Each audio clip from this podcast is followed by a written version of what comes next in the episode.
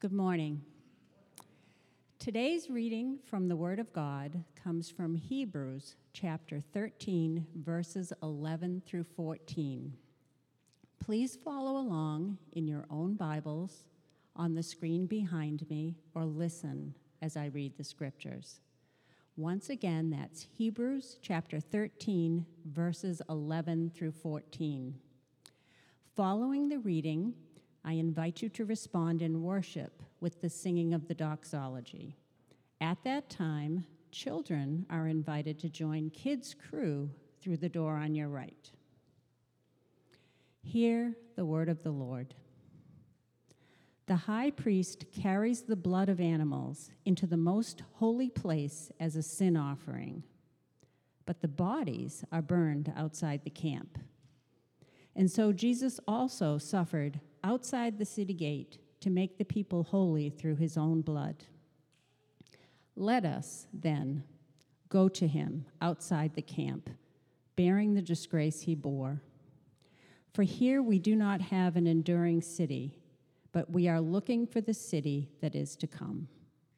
This is the word of the Lord. Thanks be to God. All right. Well, it's good to be with everyone. It's always a little bit nerve wracking when you preach in like a new space for the first time because every space looks a little bit different.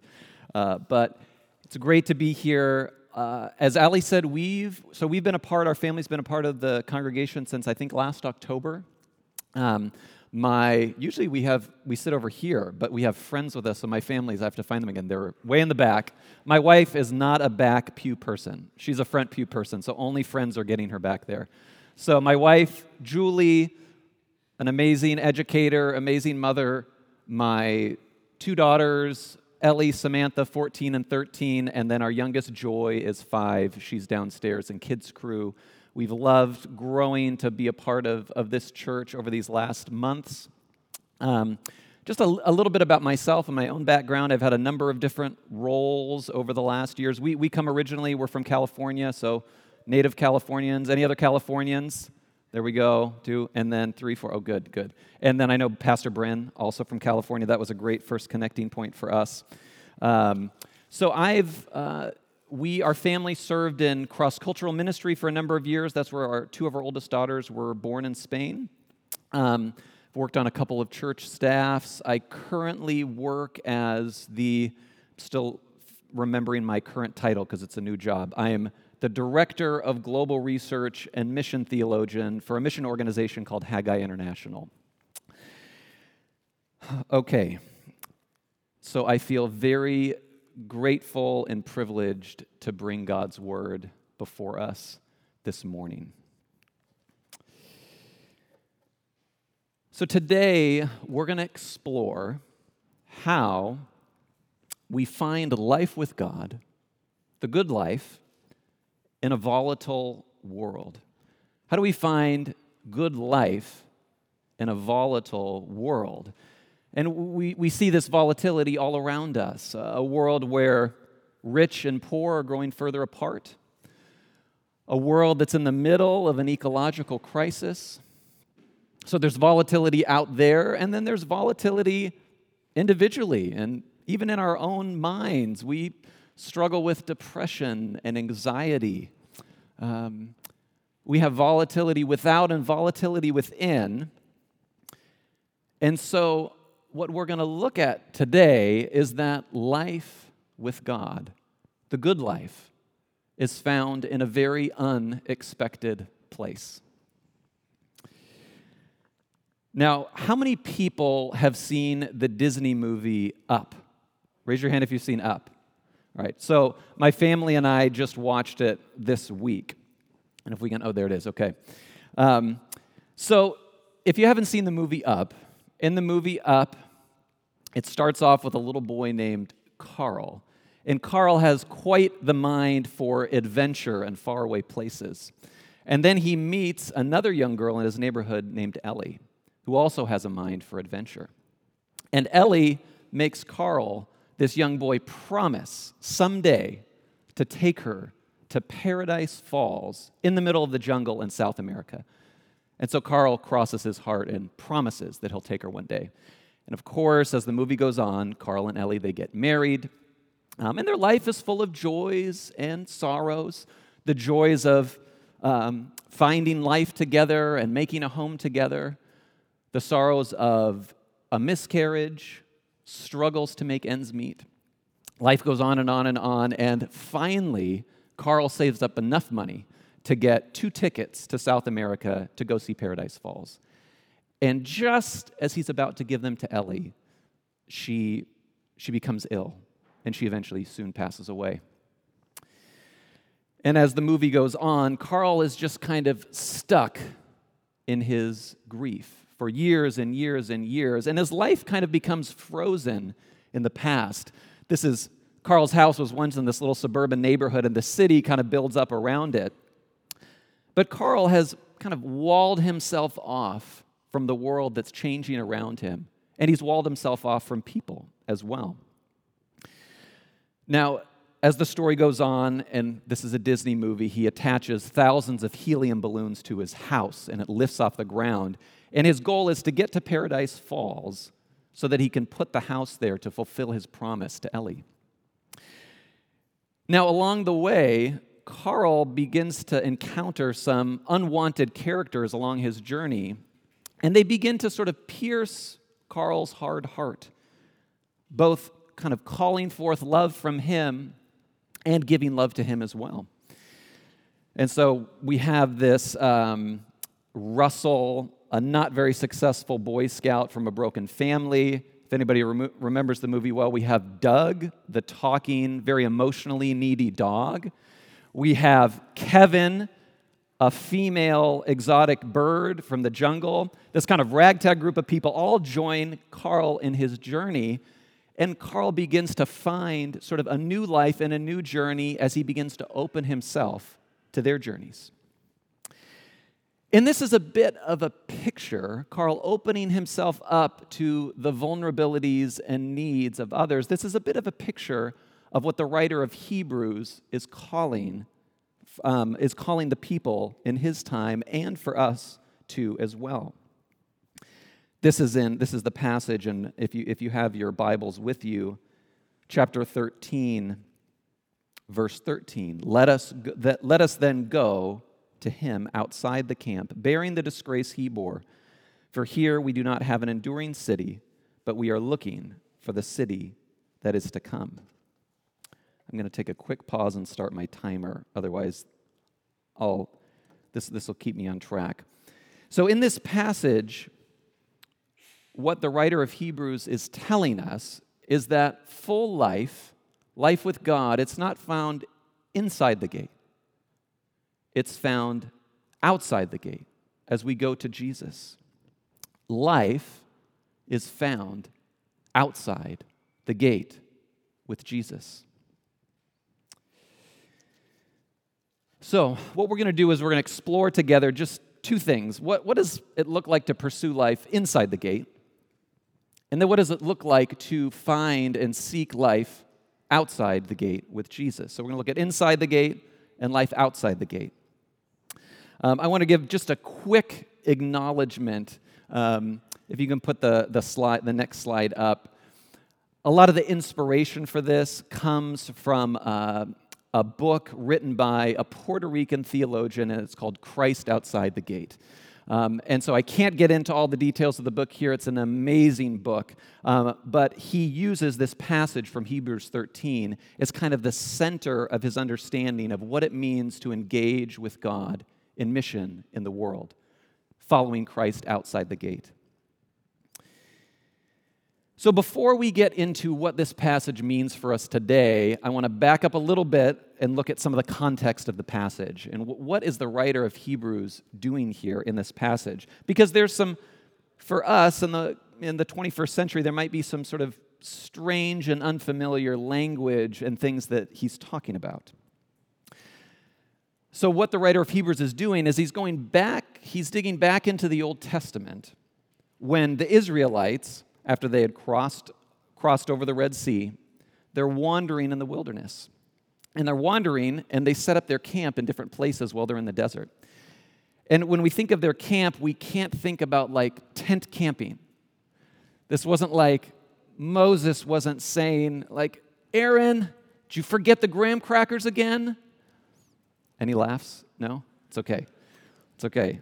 I laughed when I said it to myself as I was practicing earlier today, so that, that was enough for me. Um, so this is their this is their home. They were in the wilderness for 40 years, and they would set up camp sometimes months and years at a time at different places. And the camp is a place to provide them with refuge and security and a pretty dangerous place. And at the very center of the camp is this holy place. It was the very center of the camp. And in the holy place, one time a year, on the Day of Atonement, the high priest, the highest role in the community, the high priest would go into the holy place. He would sacrifice animals. He would sprinkle the different things in the holy place with blood. And what that would do is both signify and make those things clean before God. And not only would it make those things clean, but it was making the people clean themselves. People who were part of Israel, was making them clean. It was this reminder and this sort of national reset that they were this set apart people. They were a people to embody God's goodness and love and justice in the world. That's what this Day of Atonement, this sacrifice, was doing. So, again, this language might sound a bit foreign to us, and we could spend a whole sermon series going through the significance of the sacrificial system in the Old Testament. And that wouldn't be a bad thing to do, but we don't have time to do that today.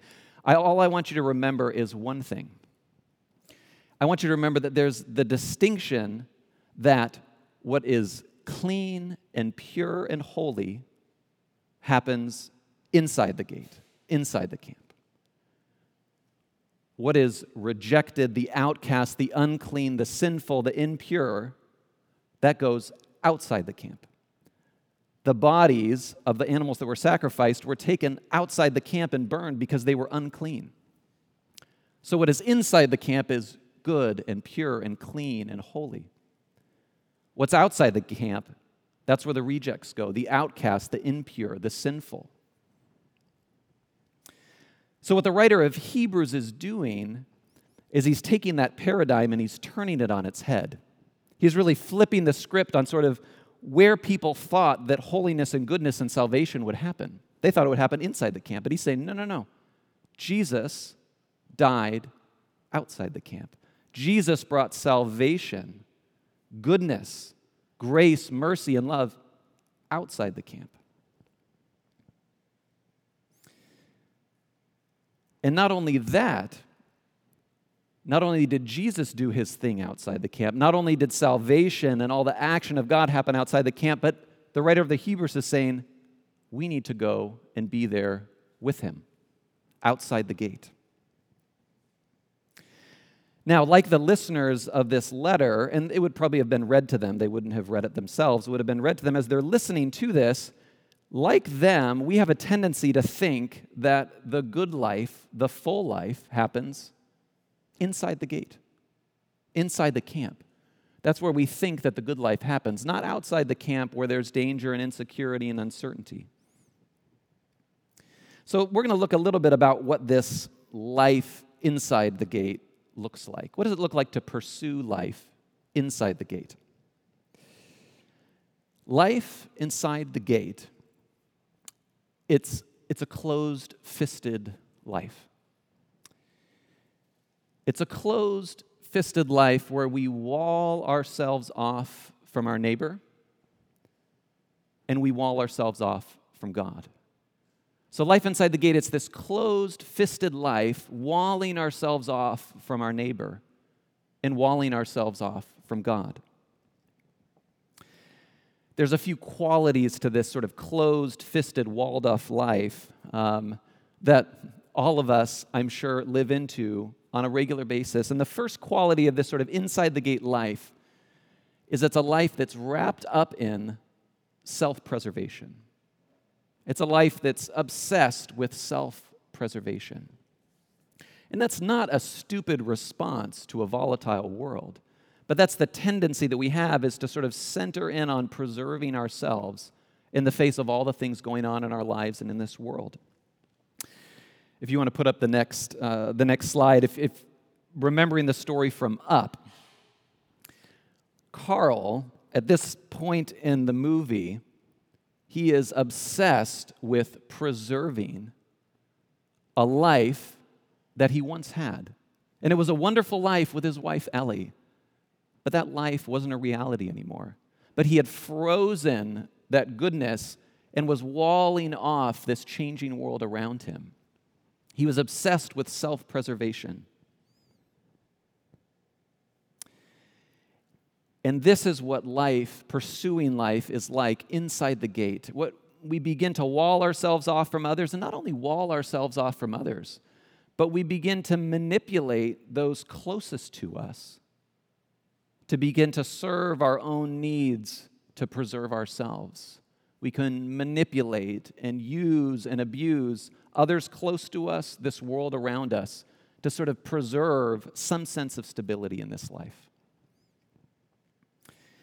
Uh, the fourth century um, theologian, St. Augustine, he talked about the essence of sin is self enclosure. He said the essence of sin is self enclosure. It's this life that's kind of turned in on itself. And that's the essence of this inside the gate life self preservation, self enclosure. So, one of the qualities of this inside the gate life is self preservation. Um, another piece of this inside the gate life is trying to preserve sameness in the status quo. It's this preserving of sameness in the status quo to protect ourselves. It's this tendency we, tendency we have to be around people who look like us, believe the same things as us, make the same amount of money and have the same amount of education as us, hold the same political perspectives as we do. It's preserving the sameness. And in our world today, it's getting worse. And some of that is because of, and this is an intentional thing that companies on the internet do. I don't know how many people have heard of the term filter bubbles. So, filter bubbles is this intentional way that internet companies build in ag- algorithms to push us deeper into perspectives that reinforce what we already think and already believe. So the internet is trying to sort of push us into these little micro communities where we see ourselves as sort of up against all the rest of the world and the world's against us. I, I remember uh, over these last few months, we just bought a new house a few months ago, and it's our first house. And I don't know how much time I've spent at Home Depot looking at online reviews of like leaf blowers and stump grinders, things I never even knew existed before. And I've noticed over time as I'm on the internet, scrolling through the internet, more and more ads are coming up about new gutters, new siding, new roofing, new this, new that. And I'm like, as I'm, you know, seeing the internet feed these things to me, I'm like, you know, I'm not this middle class, middle aged suburban house dad. And as I'm thinking, oh, wait, I am that.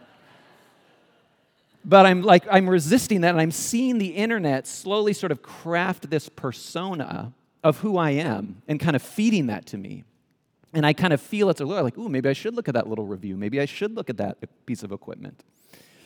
But this world is fragmenting us into little micro communities where we're walling ourselves off, seeing ourselves as sort of in these communities promoting sameness and self preservation, walling ourselves off from the needs, the vulnerabilities, uh, the pain and the wounds, the places that God calls us into to be his hands and feet in the world.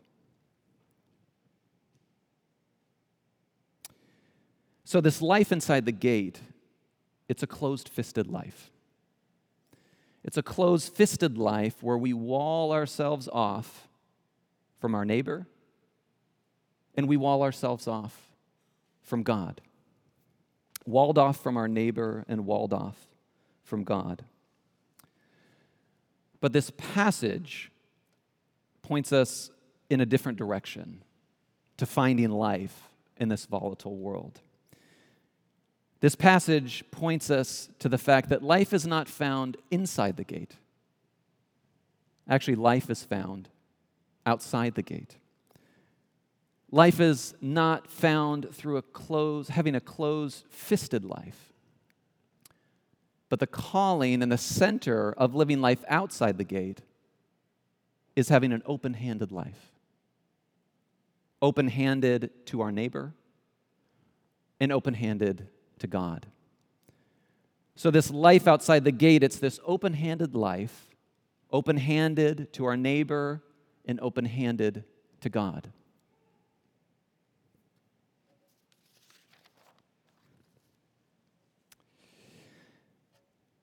This, this passage, as I've already said a little bit, it really has two surprises for the readers and the people that were listening to it as, as it was spoken. There's really two surprises in this passage that flips things and flips their perspective on its head. The first one is that they were expecting that Jesus, the Messiah, would not have died outside the gate. Their perspective was that salvation happens inside the gate. And so the first shock is that, wait, the Messiah, the embodiment of all that is good and right in the world, dies outside the gate. Not only does he die outside the gate, but new life springs up through him outside the gate. So that was disorienting by itself. That that's where the action, that's where salvation, that's where the good stuff is going on, is outside the gate. And then the second surprise, and in many ways, sort of the, the center of the message and the challenge for us is not only did Jesus die outside the gate, but then again, verse 14, let us then go to him outside the camp, bearing the disgrace that he bore. So the original listeners probably would have thought, okay, okay, Jesus, you did your thing outside the gate. Okay, we can accept that. But you did that so we could stay safe here inside the gate. You did that thing out there to give us some of these little spiritual goodies that we get to consume. Whether that's we get to have some little private spirituality that gives us some mental well being, keeping us sort of consume, kind of keeping us as little good consumers in our society until we die. Jesus is saying, No, not only did I die outside the gate, not only, not only did I make salvation happen outside the gate, but I want you to come out there with me. That's the second surprise. So, what does this outside the gate life what does it look like? What does this outside the gate life look like? This outside the gate life, in many simple ways, it's living just an open handed life with our neighbor.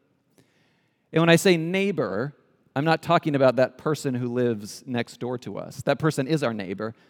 Neighbor in the Bible is everyone in all of our spheres and all of our circles of life, from our household, our family, our friendship, our work community, our broader community in the world. That's our neighbor. So it's living open handed lives with our neighbor. And if you look down, if you have your Bibles, if you look down a little bit later in chapter 13, when the writer of Hebrews starts to just say a few simple things of what does this outside the gate life look like? If you look at verse, um, hold on, I wrote it down wrong. Let me get there. Um, if you look at verse 16, well, there's kind of two main things. The first, this life outside the gate, is a life of praise and worship to God. And then, second, very simply, the writer says, and do not forget to do good and share with others. That's, that's what he says. Don't forget to do good and share with others. So, this life outside the gate it is a life of radical generosity, self giving love. It's a life where we open ourselves up to the vulnerability, to the needs, uh, to those spaces in our world and in the relationships around us where people are hurting and broken and living generous lives with them. And this can be our nearest neighbor, whether that's a husband, a wife, a friend, a grandchild, a grandparent, a coworker. It's entering into those people's lives who sometimes are the people that we often wall ourselves off from the most. It's taking time for a meal, a walk, pausing in our day to ask questions, to listen to what's really going on in their lives. Uh, it's so easy to wall ourselves off from people's vulnerability and their needs. And this can extend into, uh, into the community more broadly. We live open handed, generous lives with our neighbors in our broader community. And this is part of what we do with, um, with Serve Sunday. This is part of being an outside the gate church for us, is taking one Sunday, on the fifth Sunday, if there's a fifth Sunday in a month, and going out and spending our day of worship in the community. That's part of how we are an outside the gate community. But as I was thinking about this passage, I was wondering what it would look like for those who are lower socioeconomic level, and there are many in our community, not just be, to be simply people we serve out there, but who are people more at the center and at the heart of our community as a church. What would it look like to bring the outside in? And that's really the New Testament vision of the church is this mixed community of different cultures and classes all together worshiping one God. So, this, this living open handed lives that happens in our interpersonal relationships, that happens in our community, and entering into the vulnerabilities of our world. Migrants and refugees, uh, an environment that's in crisis, so many needs in our world. And that doesn't mean we are personally called to solve all of these problems, but it's an opening up of ourselves to the vulnerabilities around us in our interpersonal lives, into the world itself.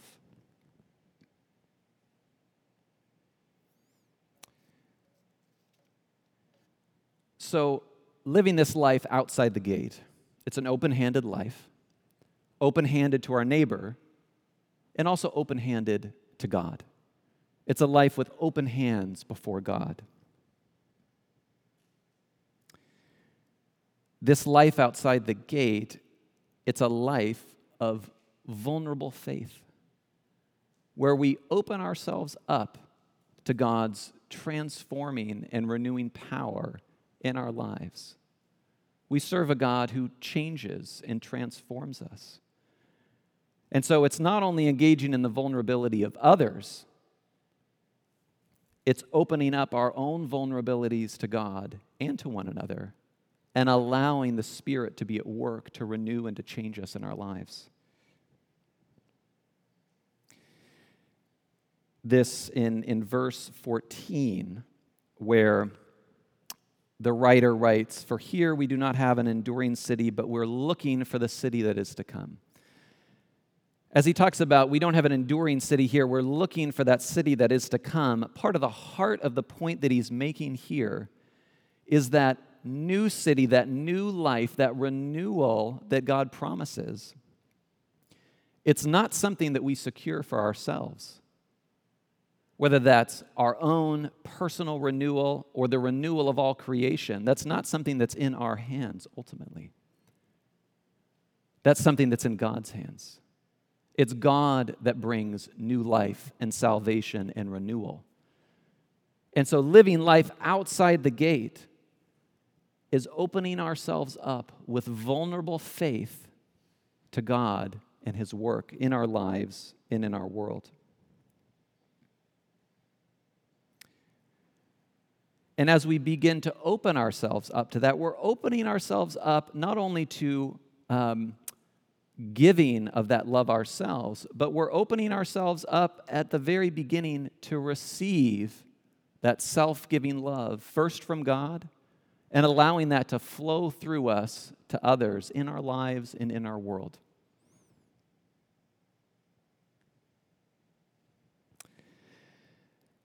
Now, you might be thinking, I'm exhausted. I'm depressed. I'm anxious. I can't think of adding another thing to my life. All this talk of self giving and engaging in people's vulnerabilities, and I don't want to add another exhausting person or vulnerable person into my life right now. I don't want to add anything else. That's not a bad thought to have. But at the heart of this passage isn't a call to just add things. This isn't like Christianity plus or 2.0. Uh, this isn't just sort of ramping things up to do more. At the heart of this passage is, is that we're called, in the midst of the lives that we have, to live differently with a different mindset to where it's not just up to us, but we add Jesus right into the middle of our lives. If anything is added, it's Him. In fact, as some of you are listening to this message, the call to follow Jesus outside the gate actually might be a call to cut things out of your life things that in your life that might be more about self preservation and self promotion than about living a life of vulnerable faith with God. So some of us might be calling to cut things out, not add things. Some of us might be feeling called to engage in a relationship or a need that's right in front of us in a new way. We might be called to that. Some of us might be called to go to a different place where God has put a burden on our heart for their needs.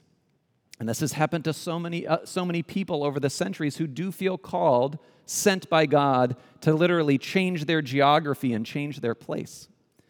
But whether it's moving far away or engaging differently where we're at, the way we live is the same going out, outside the gate, to be with Jesus, open handed lives with our neighbor, open handed lives with God.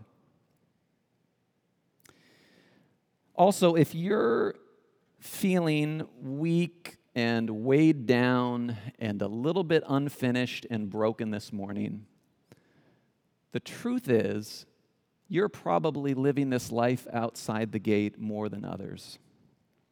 You're kind of just in the right place for this message this morning. This message isn't for people who think their lives are finished and complete and set. If you read throughout Hebrews, the picture we get of Jesus, this is in chapter 5, I think it's verse 2, is of a Jesus who's beset with weakness. A Jesus beset with weakness, a vulnerable Jesus, a weak Jesus we serve a vulnerable God. That's who we go with. We don't, we're not serving, if we think about going to Jesus outside the gate, we shouldn't envision sort of ripped, chiseled Jesus in a tracksuit, like 50 yards in front of us, or like Peloton Jesus. Like, yeah, you wish you looked this good? And then kind of guilting us to just kind of keep going and keep beating ourselves up to move forward. That's not the Jesus that welcomes us. It's, it's the weak and vulnerable Jesus who welcomes us to engage with him and to walk with him. If you could show the next slide, just briefly, this is one of my favorite titles of a book. It's called Three Mile an Hour God, and it's by this Japanese theologian, Kosuke Koyama. And the basic point is that we serve a three mile an hour God a God who walks at the same speed that we do. That's who we go to, this three mile an hour God.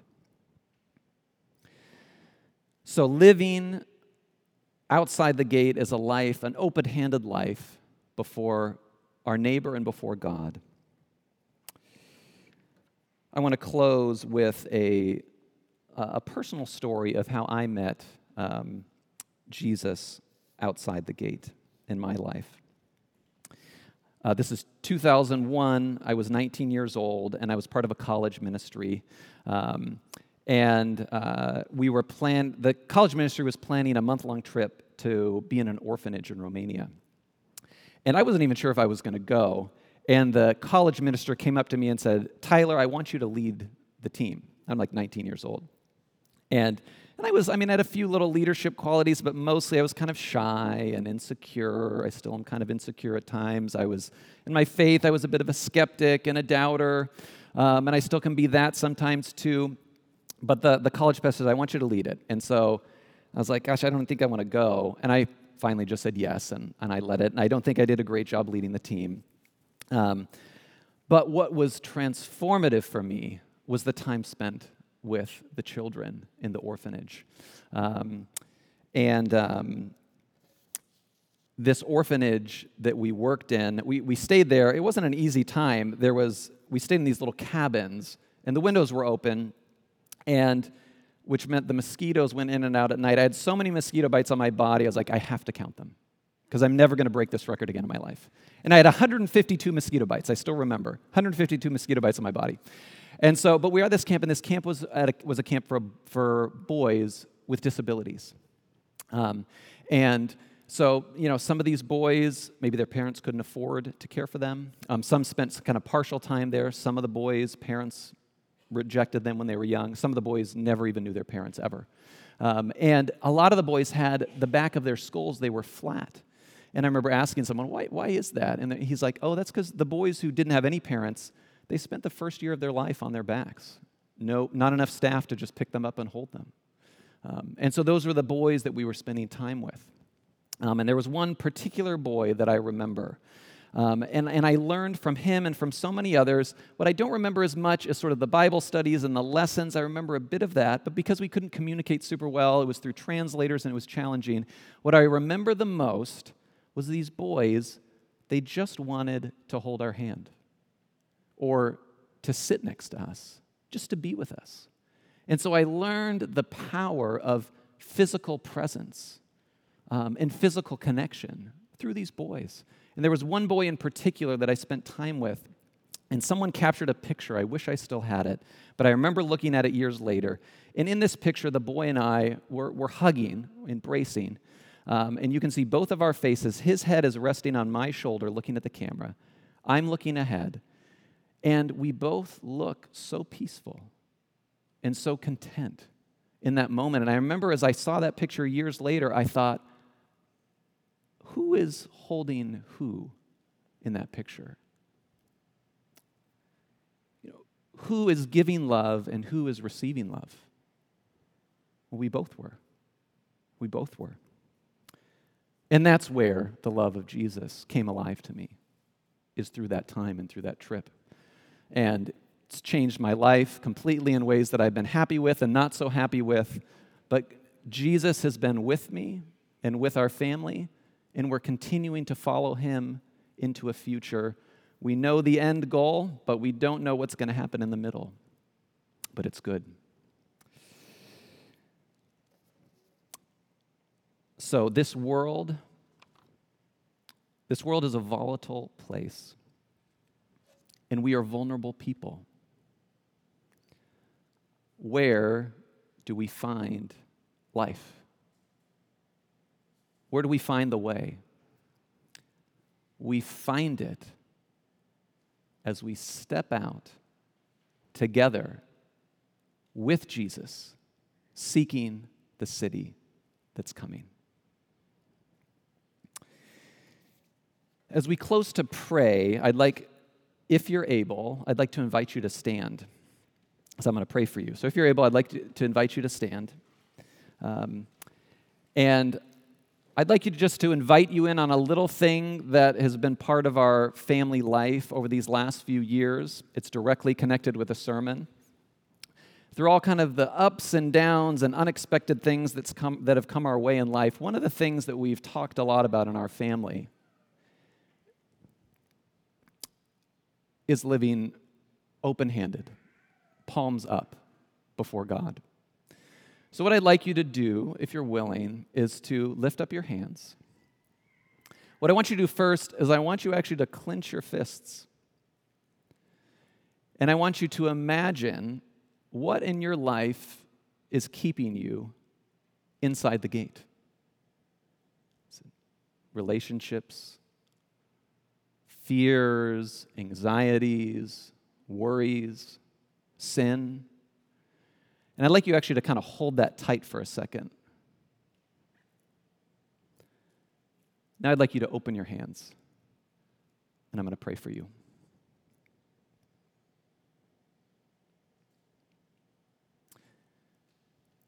Gracious God, we stand before you here with vulnerable lives, but vulnerable faith and hope.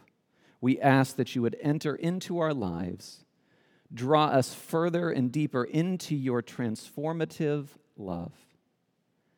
Change us from the inside out, change us through those neighbors we open our lives to, change us through the spaces that we walk into.